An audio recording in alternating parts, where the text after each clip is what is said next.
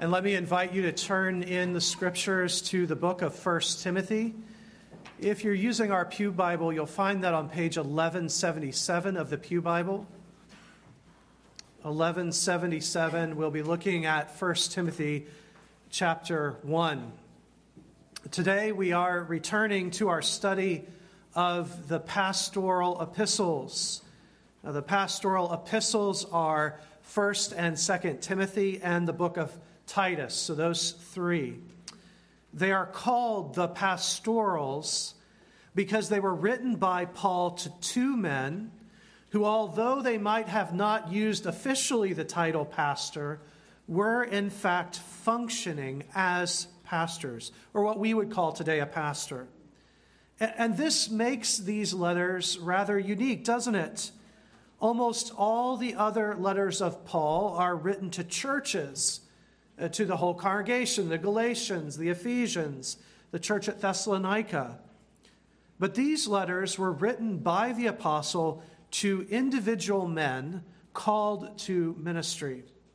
Now, as we'll see in our study, Paul expected that these letters would be seen by the whole congregation. They were written in a very official style. If nothing else, uh, the letters would have authorized Timothy and Titus to keep, to pursue, to advance uh, Paul's already uh, foundational ministry. So they were meant to be seen by all. But however, despite that fact, they remain very personal and very instructive. The purpose of these pastoral letters has been clearly seen by the church really from the beginning in fact, in 170 AD, so just about 70 years after the death of the last apostle, the Muratorian canon, one of the earliest lists we have of the New Testament books, uh, describes the pastorals this way quote, to Titus 1 and to Timothy 2 books, written out of goodwill and love, and are held sacred to the glory of the universal church for the ordering of church discipline. For the ordering of church discipline. So these are not books reserved just for pastors and elders, but for the life of the church, church discipline or church order. In fact, the book of 1 Timothy uh, makes this point explicitly. Paul tells Timothy exactly why he is writing this letter. Uh, some New Testament books don't have a purpose statement. First Timothy does, and everyone agrees on it. It's from 1 Timothy chapter 3. Paul writes this I hope to come to you soon, but I am writing these things so that, if I delay, you may know how one ought to behave in the household of God, which is the church of the living God, a pillar and buttress of the truth. What's at stake here, then, is not just the sort of finer points of pastoral practice, but rather the life of the church. Literally, says Paul, how one ought to behave in the household of God. Now, you may be saying to yourself, uh, that sounds like a great story, but why are we taking it up right now as a congregation? You may even wonder or be tempted to wonder isn't there more urgent matters that demand our attention? What about human sexuality or the culture war on Christianity or the horror of wars in Ukraine and elsewhere? And all of those, of course, all of those are worthy topics, timely topics. But I think this topic is just as urgent. The evangelical Bible believing church in the United States of America is in a massive crisis. You may not feel that here in our little sanctuary, but it is happening. Record numbers of young people are leaving the church or deconverting or deconstructing their faith, and record numbers of pastors, theologians, teachers are resigning or being fired in disgrace by their congregations. Many are deconverting. Many are deconstructing their former faith. And sadly, sadly, tragically, and Jesus warned us about this, many of these same people are not content simply to deny the faith. Instead, they remain in our churches, our seminaries, and our colleges, seeking to bring others into their perverted way of thinking, unwilling to give up their status as teacher or influencer. For these reasons, and many, many more I could name, we need to hear the pastorals as they, the pastorals, answer the only question that really matters on the topic of the church. What does Jesus, what does Jesus want his church to look like? Please stand and we'll begin to answer that question. The reading of Christ's word, I'm going to read all of chapter 1, 1 Timothy chapter 1. Paul, an apostle of Christ Jesus, by command of God our Savior and of Christ Jesus our hope, to Timothy, my true child in the faith. Grace, mercy, and peace from God the Father and Christ Jesus our Lord. As I urged you when I was going to Macedonia, remain at Ephesus, so that you may charge certain persons not to teach any different doctrine nor to devote themselves to myths and endless genealogies, which promote speculations rather than the stewardship from God that is by faith. The aim of our charge is love that issues from a pure heart and a good conscience and a sincere faith. Certain persons, by swerving from these, have wandered away into vain discussions desiring to be teachers of the law without understanding either what they are saying or the things about which they make confident assertions.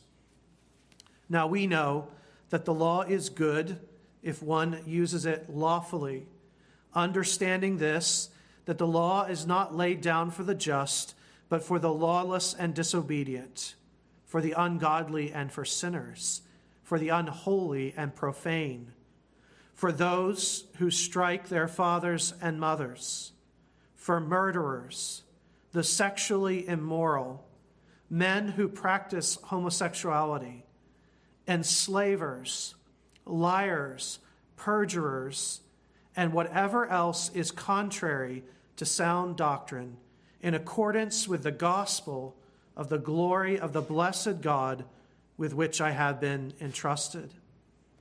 I thank him who has given me strength, Christ Jesus our Lord, because he judged me faithful, appointing me to his service. Though formerly I was a blasphemer, persecutor, and insolent opponent, but I received mercy because I had acted ignorantly in unbelief, and the grace of our Lord overflowed for me with the faith and love that are in Christ Jesus.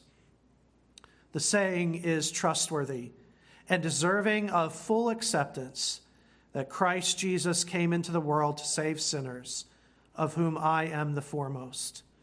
But I received mercy for this reason, that in me, as the foremost, Jesus Christ might display his perfect patience as an example to those who were to believe in him for eternal life. To the King of the ages, immortal, invisible, the only God be honor and glory forever and ever. Amen. This charge, this command, I entrust to you, Timothy, my child, in accordance with the prophecies previously made about you, that by them you may wage the good warfare, holding faith and a good conscience. By rejecting this, some have made shipwreck of their faith among whom are Hymenaeus and Alexander, whom I have handed over to Satan, that they may learn not to blaspheme. This is God's holy word. Let's pray and ask his blessing on it. Father, it is our desire this morning, once again, to place ourselves under the authority, the guidance, direction, and correction of your most holy word.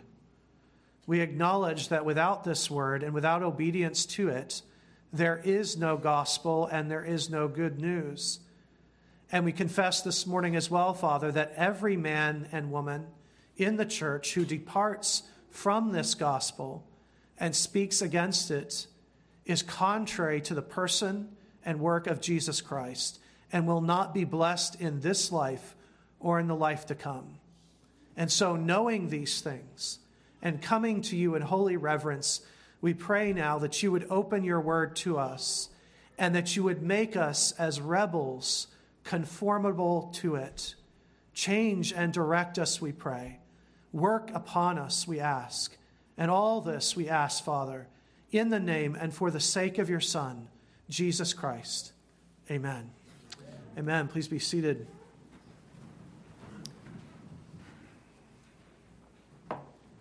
Well, believe it or not, it has been eight months since our last sermon on 1 Timothy. Previously, I gave, I think to my count, nine sermons on chapter 1 of 1 Timothy, and I had just done two sermons on chapter 2. Now, that might seem like a lot, nine sermons on one chapter, and I can tell you for me that is a lot. I don't usually do nine sermons on one chapter. But I think if you go back and you listen to that series of sermons, I think you'll agree that we needed nine sermons. This is an incredibly rich chapter, and we just needed to take our time. Uh, but don't worry, my goal for today is not to go through all nine sermons again. Instead, I want to focus our attention on just the first few verses of this chapter, which set the tone for the letter and introduce us to the two main characters here Paul and, of course, Timothy. At first glance, the opening words of 1 Timothy may seem unremarkable, conventional even. And it's true. Uh, Paul here follows the basic sort of ancient stock formula, uh, sort of what someone would expect to hear back in those days. Uh, letters from this period often begin in just this way you would name yourself, you would name the sender, uh, you would name the recipient who you were hoping would read it, who you're writing to, and then you'd often add a greeting or a blessing. So if I were writing you in this style, I might write Matthew Fisher uh, to Grace Presbyterian Church, greetings, and then I would speak to you. So the basic structure of these first two verses is traditional, it's pretty normal, and what someone would expect back then. However, as Paul does with his other letters as well, there's more going on. He takes that basic structure and he deepens it. Paul often, in his introductions to his letters, he gives hints to the letter's agenda, the letter's message. For example, in his letter to the Philippians, he describes, he opens up by describing himself as a slave of Jesus Christ. And he goes on then immediately to call on them to serve each other, to empty themselves of pride and self obsession. In the letter to the Galatians, a letter in which he's going to push them really hard about their false theology, Paul begins by identifying himself as an apostle, directly chosen by God and not by man. And the same is true in Romans, which I'm sure we'll this, hear this evening. In both cases, he begins by establishing his calling. So Paul alters his signature, his opening, if you will, to the letter to fit the argument or the tone that he is about to set. We see those same kind of hints here in our opening verses. Already, right at the start, Paul is setting the stage for all that he has to say. As one author puts it, Paul here in these opening verses is aiming the letter as if to say, here's where I'm going to go. So notice with me three elements that make up this opening, and really, I think the rich theology we can discover even in Paul's opening words. We see, first of all, how Paul identifies himself. He's very thoughtful in how he does that. And then, second, how he identifies Timothy, what he says about the recipient. And lastly, hear how Paul pours out on Timothy and the church, really, an apostolic benediction, a blessing. So look at those things with me. So, first of all, notice how he identifies himself, who the letter is from. Verse 1 says, Paul, an apostle of Christ Jesus, by command of God our Savior and of Christ Jesus our hope. Now, that's a very formal beginning, isn't it? Uh, remember, these two men, Paul and Timothy, are very close. Uh, Timothy sees Paul as his spiritual dad, his spiritual father. They've traveled widely together, they've, they've lived together. So, why is Paul beginning this letter to his spiritual son with such a formal statement of his authority? And what does this statement really mean?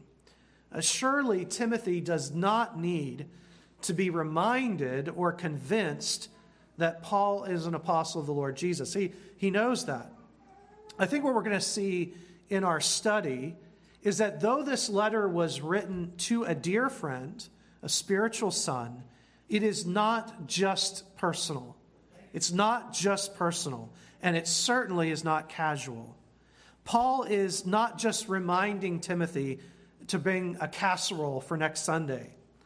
Uh, rather, this is a very official letter, and it was certainly meant to be read by others. It would have been something that Timothy shared with the church at Ephesus, where he was pastoring. It authorized, it authorized his ministry and his ordination to that ministry. It would have been a great encouragement to him as he dealt with false teaching in the church. And so Paul wants to set out at the beginning the unique authority he possessed to direct and establish the church. But what does that mean? Why does Paul call himself an apostle? The word simply means someone who is sent. But in the New Testament, it came to represent a group of men who were personally called into ministry by Jesus himself and were eyewitnesses to his resurrection. The book of Acts, for example, begins with the disciples choosing a 12th apostle to take the place of Judas. They recognize that the person they choose, the man they choose, must be someone who saw the risen Christ. And so Acts 1:26 says, "And they cast lots for them, and the lot fell on Matthias, and he was numbered with the 11 apostles." Now Paul, the apostle Paul was the 13th apostle. And quite a surprise. You probably know that history how Jesus appeared to Paul on the road to Damascus and called Paul into ministry. Later on, in his letter to the Galatians, Paul will explain that his call, his calling to ministry, did not emerge from Peter or from John. He goes into that. He respected their authority, but he was not ordained by Peter or John. He did go to them at one point, and they recognized his call, but Paul was directly commissioned, ordained, and called by the risen Christ himself.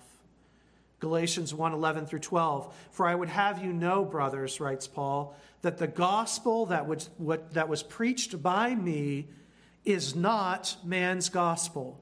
For I did not receive it from any man, nor was I taught it but I received it through a revelation of Jesus Christ. So Paul can go on to say to the Corinthians in chapter 9 of that letter Am I not free? Am I not an apostle? Have I not seen Jesus our Lord? Are not you, the church, my workmanship? The office of apostle is unique and non repeatable. The apostles and their writings are the foundation on which Jesus builds his church. Paul said it himself in 1 Corinthians 12. God has appointed, he writes, in the church first apostles, second prophets, third teachers, then miracles, then gifts of healing, helping, administrating, and various kinds of tongues. Even those New Testament books that we have that were not directly written by an apostle, like, say, the Gospel of Mark, are written by their spiritual sons or secretaries. The New Testament is written under and is apostolic authority. Paul makes this so clear in Ephesians 2, verse 20. There he describes the church And listen to what he says. He says, The church is built on the foundation of the apostles and prophets, Christ Jesus himself being the cornerstone. And in numerous other passages, he defends and he lays out his unique apostleship. Well, here's the point. Here's the point. Paul is starting the letter this way, such a formal beginning, such a formal opening, because Timothy needs to be reminded that he is Paul's representative and that the authority of Jesus is behind his mission. Paul is Jesus' apostle, directly sent by Jesus to start the Gentile church. And Timothy is to be an apostle of Paul, as it were, a man ordained to continue that foundational work. Therefore, as we'll see in coming weeks, Timothy is to be bold. He is to hold fast to the true apostolic doctrine.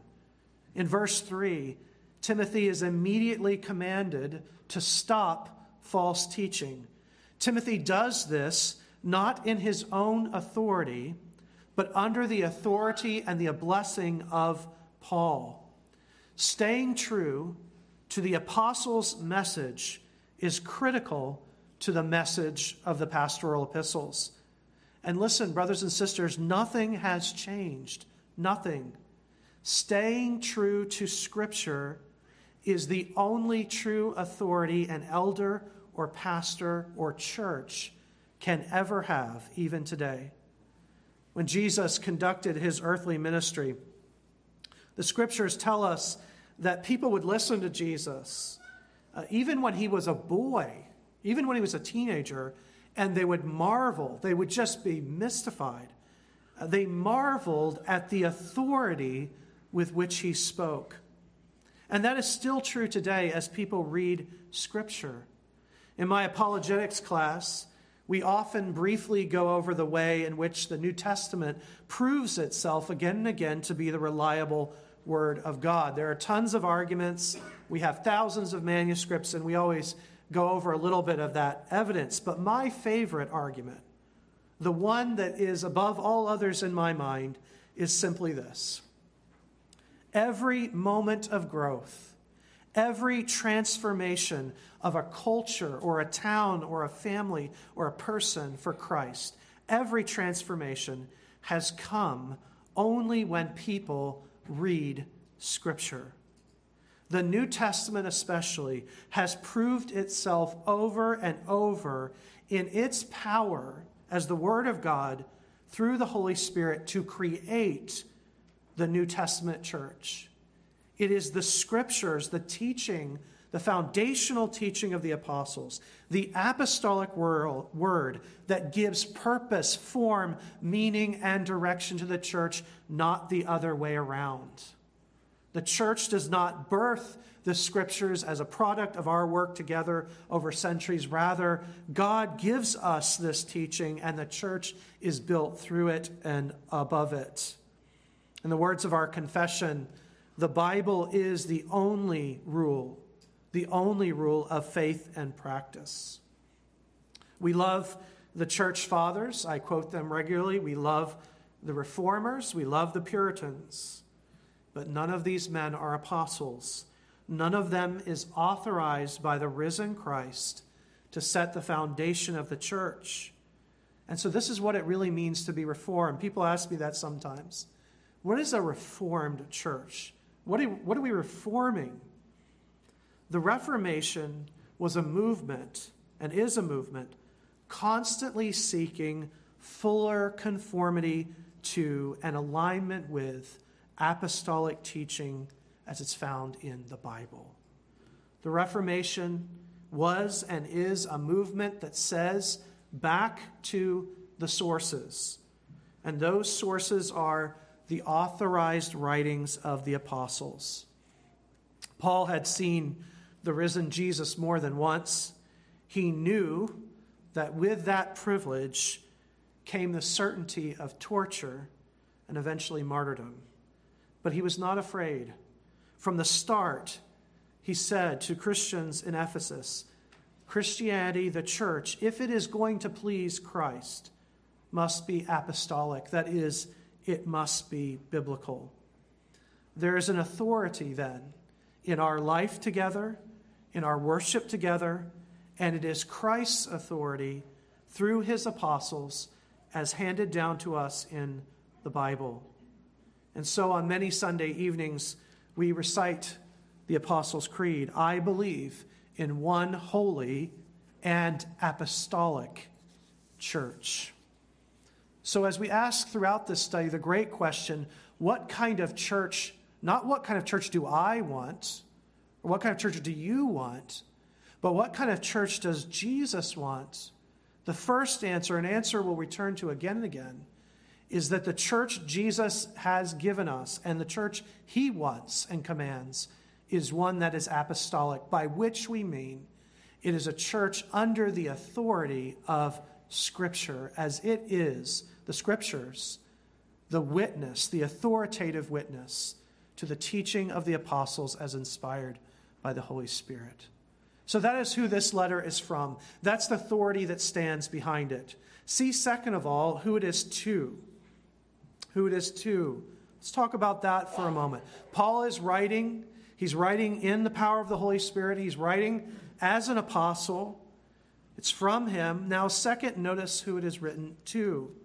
Paul writes in verse 2 to Timothy, my true child in the faith. And you could translate that even to Timothy, my authentic son. That's the language. My true heir, my legitimate son in the faith. This is a powerful statement in which Paul immediately identifies Timothy as the true successor to his ministry, the true successor to his ministry. Lystra, you may have heard that name of that city. Lystra was a city in Galatia, which was in a region we call Asia Minor. Today you call it Turkey. Paul came there on his first missionary journey, and through his ministry in Lystra, a Jewish woman and her mother came to faith. We'll talk about these two extraordinary women later. Uh, this Jewish mother, though, had a son, and his son, her son, was named Timothy. And through the ministry of the mom and the grandmother and the ministry of Paul, Timothy came to faith in Jesus Christ. But Timothy's biological father, who was Greek, not a Jew, uh, never did come to faith as far as we can tell. Well, some time passes, and on his now his second missionary journey, Paul, Paul passes through Lystra again. And this time, the church tells Paul that they have a young man in their midst in whom they see certain gifts. Now, this church already has elders. They could have just laid hands on Timothy and made him another elder alongside the others. But the church senses there's something else going on in God's plan and purpose for Timothy. And so Paul takes Timothy from that point on, and he's enrolled in sort of full time ministry and training. He works side by side with Paul throughout Paul's many journeys. And it's a wonderful ministry relationship, and that's probably the focus of Paul's words here. But I don't think it's too much of a stretch to say, and I think Paul confirms this here in the text, that Paul became for Timothy like a father, a spiritual dad. As some of you have had this experience, it's not that you don't love your biological dad, but when you come to Christ and your dad or your mother does not come to Christ, there's just a disconnect that's there. It's, it's just true. And quite often, uh, for that person, God will send into your life someone, a man, a Christian man, who will become your spiritual father. In fact, did you know this relationship was so close that Timothy helped uh, helped in writing some of the New Testament books that we have under again under the authority of Paul. For one example, the letter of Colossians, you may never have noticed this. The letter of Colossians begins this way Paul, an apostle of Christ Jesus, there's that key term, right? Apostle, by the will of God, and Timothy, our brother. And by the way, did you hear that distinction?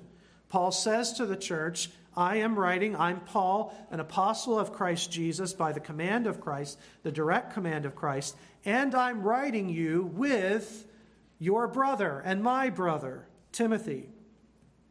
Paul understood himself to be an apostle, and he did not view that as something he could just hand down to his spiritual son, Timothy. He never speaks that way of Timothy.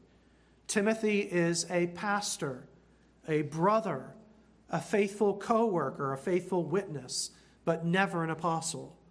However, Timothy played a huge part in the writing of Paul's letters and in Paul's ministry as a whole. Well, without getting into too much detail this morning, let me give you just a snapshot of Timothy's ministry. It seems that Paul would often use Timothy in what we would call today the role of pastor. What do I mean by that? Paul would enter a city. You've read the book of Acts, you've seen this play out time and time again. Paul would enter a city, and Jesus, through Paul, would establish a church in that place, usually through a mixture of teaching and miracles. But at some point, and it happens everywhere Paul goes, things get too hot for him to say, and he has to leave. Or in some cases, even the Spirit would come upon Paul and compel him to leave that place and go elsewhere. For example, Paul enters Berea where we get the word Bereans from, the city of Berea. And he has a really wonderful ministry there among the Jews. The Jews are very open in Berea to the message of Messiah, but he's chased out of town rather quickly. Paul's response to that, uh, and at other times as well, was to send Timothy or Titus back to that place to make sure things stayed on track. Now, these churches all had local elders. He always appointed elders. You see that all through the book of Acts. They had men in the church who were called to oversee the work. However, Timothy and Titus seemed to function as elders, but with a calling, a special calling, to teach and preach continuously wherever they went. And that arrangement, if you just think about it for a moment, that arrangement makes so much sense, doesn't it? After all, Paul couldn't stay anywhere too long because his calling as an apostle was foundational. In his short lifespan, Jesus had called him to establish the whole Gentile church. Paul would start then the discipleship work. He was authorized by Christ to lay the foundation, but he needed faithful men to build on that foundation. And Timothy and Titus were some of those faithful men. We can see them throughout the book of Acts carrying Paul's letters, remaining behind to teach extensively to the churches and serving Paul in various ways. In this particular letter, 1 Timothy, Paul is sent back to Ephesus, this major city, this vital city, probably a large church. He has sent him to teach and preach and stand for the truth. Paul had spent three years in Ephesus building the church, laying the foundation in that city. Ephesus was the main Roman city in Asia Minor, what we today call Turkey. And when Paul left Ephesus in Acts 20, he warned the elders there, the local elders, that the church would experience false teaching, that there would actually be elders who would rise up in the church and lead it astray. And they were to be very careful and they were to shepherd, or literally in Greek, they were to bishop the people of God in that place because of the threat of unbelief. Unfortunately, that false teaching was running through the church, and in light of this, Paul sends them a messenger, Timothy. And for Timothy's encouragement and to put everyone in their place in Ephesus, Paul reminds them, the beginning of the letter, this is my genuine son. The language is literally that used for someone who is an heir to a fortune, someone who is not a, fra- a fraud, a child born in wedlock, a genuine, authentic son. Paul is saying right from the start Timothy, not these false t- teachers, but Timothy is the heir to my miracle working, gospel establishing work in Ephesus. He's my true son in the faith. Just as Paul became an apostle in verse 1 by the command of Christ Jesus, so now he presents to the church his true son in the faith, and says to them, Listen to him. Here's how Paul describes Timothy in another letter in Philippians chapter 2. For I have no one like him, writes Paul, who will genuinely be concerned for your welfare. For they all seek, the other teachers all seek their own interests, not those of Jesus Christ. But you know Timothy's proven worth, how as a son with a father he has served with me in the gospel. It's no surprise, then, is it, that Paul's last letter, maybe his last written words, are found in the book of 2 Timothy. At the very end of his life, probably months, days, maybe even hours before execution and facing martyrdom under Nero, Paul picks up his pen and reaches out once again to his spiritual son. Paul knows, the Apostle Paul knows, that the days of the apostles, the days of the eyewitnesses to Jesus' resurrection, those days are coming to an end. What will the future look like? Paul knows that the future will be about faithful sons, true sons, who will carry on this work. And ever since then, the pastors of the church have known that Timothy is our model. We don't have, I don't have, Pastor Trescar does not have, the foundational authority of an apostle. We're not Paul and Peter. But we are sent by the apostles to preach their words and to build on their witness to Jesus. But here's the problem not all pastors are true sons, are they? That's the implication of what Paul is saying, isn't it? Paul says, Here is my authentic son, Timothy. Why did he need to say that? Because there were false teachers even then.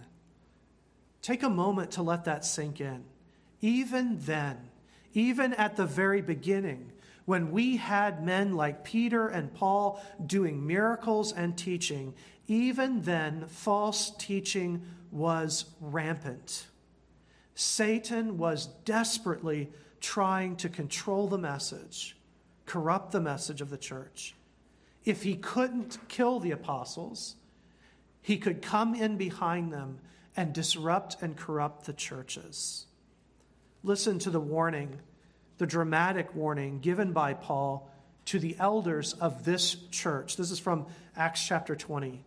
Paul says to them, I know that after my departure, fierce wolves will come in among you, not sparing the flock.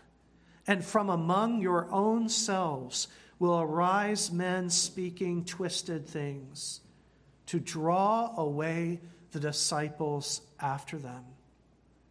And then later on to Timothy in chapter 4, Paul, again, he's prophesying in the Spirit. He says, Now the Spirit expressly says that in latter times some will depart from the faith by devoting themselves to deceitful spirits and teachings of demons.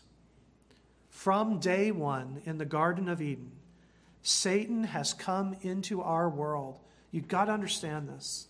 Satan came into our world from day one as a false pastor.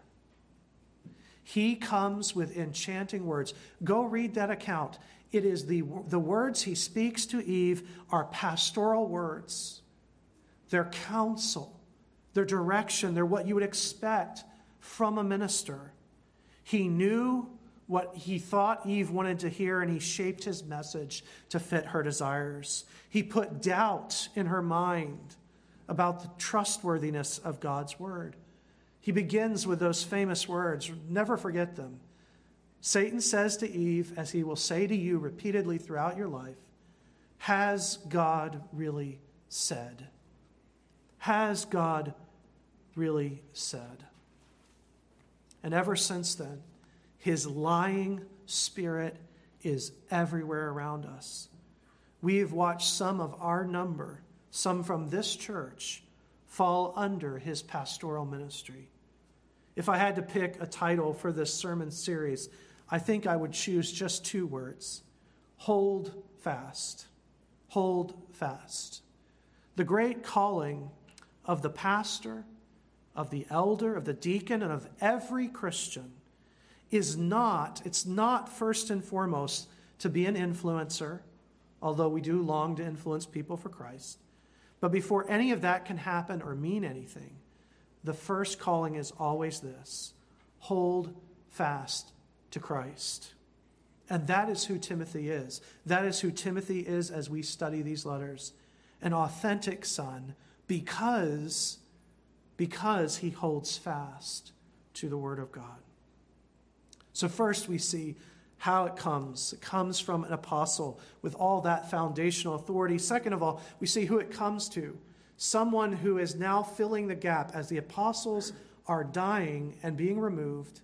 God is calling men to go and enter into pastoral ministry, to teach extensively and regularly as the heirs of that apostolic ministry, but under it, never becoming apostles themselves, but as true sons. And God is doing this because from the Garden of Eden to this very moment, Satan is incredibly active in distorting the truth. One last thing I want you to see, because I don't want to end on a negative note. Look at the uh, apostolic blessing that comes, the benediction that comes in verse 2 on those who are under a true ministry. Grace, mercy, and peace from God the Father and Christ Jesus our Lord. Wonderful words. And ever since Paul wrote these words, every faithful minister, tragically, this is the first generation, our generation is the first generation I know of in the history of the church in which pastors have stopped using these words. In many evangelical churches, you come to the end of the service or the beginning, and the pastor says, Have a great day. Um, tragic. First generation in the worldwide movement of the gospel to abandon these words. But let's ignore that for a moment. Millions still do. Ever since then, ever since Paul wrote the, these things, Every faithful gospel minister has used these words to bless his congregation, just as I use it to bless you. Grace, grace is, as one author put it, a one word summary of all that Christ has done for us. Grace is a one word summary for all that God has done for us. The marvelous grace of our loving Lord, grace that exceeds our sin and our guilt. Mercy is a Hebrew word or idea. It's the word hesed. Simply put, it's God's undying loyalty, God's undying loyalty to his people, especially when they're in distress. Mercy, a help to those who cannot help themselves. And then, lastly, as a faithful Jew, Paul kept, and I'm so glad he did this, he kept the customary Jewish greeting and blessing, the word shalom or peace. Shalom is not a feeling of peace. Shalom is the forensic, legal reality of peace with God through our Lord Jesus Christ. Probably its greatest expression comes to us in Romans 5, verse 1. Therefore, since we've been justified by faith, we have shalom with God through our Lord Jesus Christ. Many people and many movements, online, colleges, seminaries, they will try to offer you these things grace, mercy, and peace. They'll offer you grace, but it's cheap grace. It's not the grace won by Christ at the cross. They'll offer you mercy, but we know. You see it, don't you, online? We know what the world's mercy is. They are brutal and they exact every penny. And they'll offer you peace. But is our world at peace in any sense at all? It's a place of constant anger, violence, hatred, and vitriol. Those blessings you see, the end of verse 2, can only be offered first by an apostle called by Christ, and then secondarily, under that authority, by a man called to gospel ministry in submission to the scriptures. First Timothy is all about this. It's all about real ministry. It's all about what Christ wants from his church and what it really means to follow him. And therefore, as we follow him, the receiving of this true blessing. As we abide under the teaching of the apostolic word, we receive the apostolic blessing. And let no one deceive you. It cannot be found anywhere else. You know, something extraordinary happened to you this morning on your way to church. You probably didn't think about it as it was happening, but it was happening. Uh, and it's actually deeply unsettling. In fact, I think if Paul, the Apostle Paul, had been in the car with you, uh, he probably would have been beside himself. And no, I'm not talking about your driving, though. Some of you may need to be warned about that. But I'm talking about something remarkable, really remarkable that you probably missed. On your way here this morning, most of you passed many churches, many houses of worship. And tragically, most of them deny the gospel. There are wonderful exceptions, of course, but most of the churches in the United States of America are apostate centers of heresy to one degree or another. We're so used to living that way, that's so normal for us, that we sort of accept it. But it's really shocking, isn't it?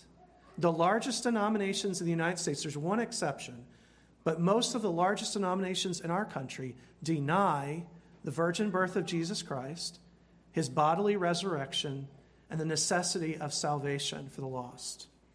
And when we come to church every Sunday, we pass these places. Most horrifying is the reality that we just live this way and that we've just gotten comfortable with it. It's not just, though, about the churches, is it, or the buildings you pass. This week, most of the voices you'll hear online and you'll hear virtually and even at work, there'll be people who are openly, in one way or another, distorting the gospel. Love is love, we hear. That is a distortion and a perversion of the gospel. Love belongs to Jesus, he defined it. And I could give hundreds of other examples. You and I are so immersed in heresy every day. It's just so common, we don't even notice it anymore. We hear the arguments, we hear the theories, and we don't even realize that we're talking about them or taking them in. More horrifying, though, and I think the thing that keeps most of you up at night, and me too, is that our children are just swimming in these philosophies. I recently heard a child say, My body, my choice. And I thought to myself, what a perfectly, perfectly satanic point of view. The body doesn't belong to God, it has no meaning, it is reduced to a thing I own and I have for my own pleasure or purposes. The child, this child did not get that from a secular university. She was too young for that. She just got it from breathing, breathing in this heretical environment. And this is why this letter, 1 Timothy, demands and deserves your full attention. This is an authentic message from God through His Word. It is apostolic. And in a moment of information explosion, when lies abound and are accessible more than ever before in human history, we must fight for Christ's church. And the only way the only way to fight for the church is to fight for the truth. To uphold the Word of God is to fight for the church. And that is what it means to be an authentic son or an authentic daughter. Amen. Let's pray. Father, we know that in our day, as never before, the opportunity for Satan to destroy people's minds and hearts has been advanced. And that even now he uses our universities, our colleges, the internet, books, every means available to him to destroy the apostolic witness to Jesus Christ. He is a liar. He was a liar from the beginning, and he is busy lying today. use your word to protect your people from his deceptions and give them, through your word, the wisdom and grace to persevere. We thank you, Father, that Timothy was such a man, a faithful and true son. In the weeks to come, help us to listen intently to what he learned from the Apostle Paul and then to live by it and use it, Father, all to your glory and that the church might thrive even in dark times. This we pray and ask for, for the sake of Jesus, who deserves his church. Amen.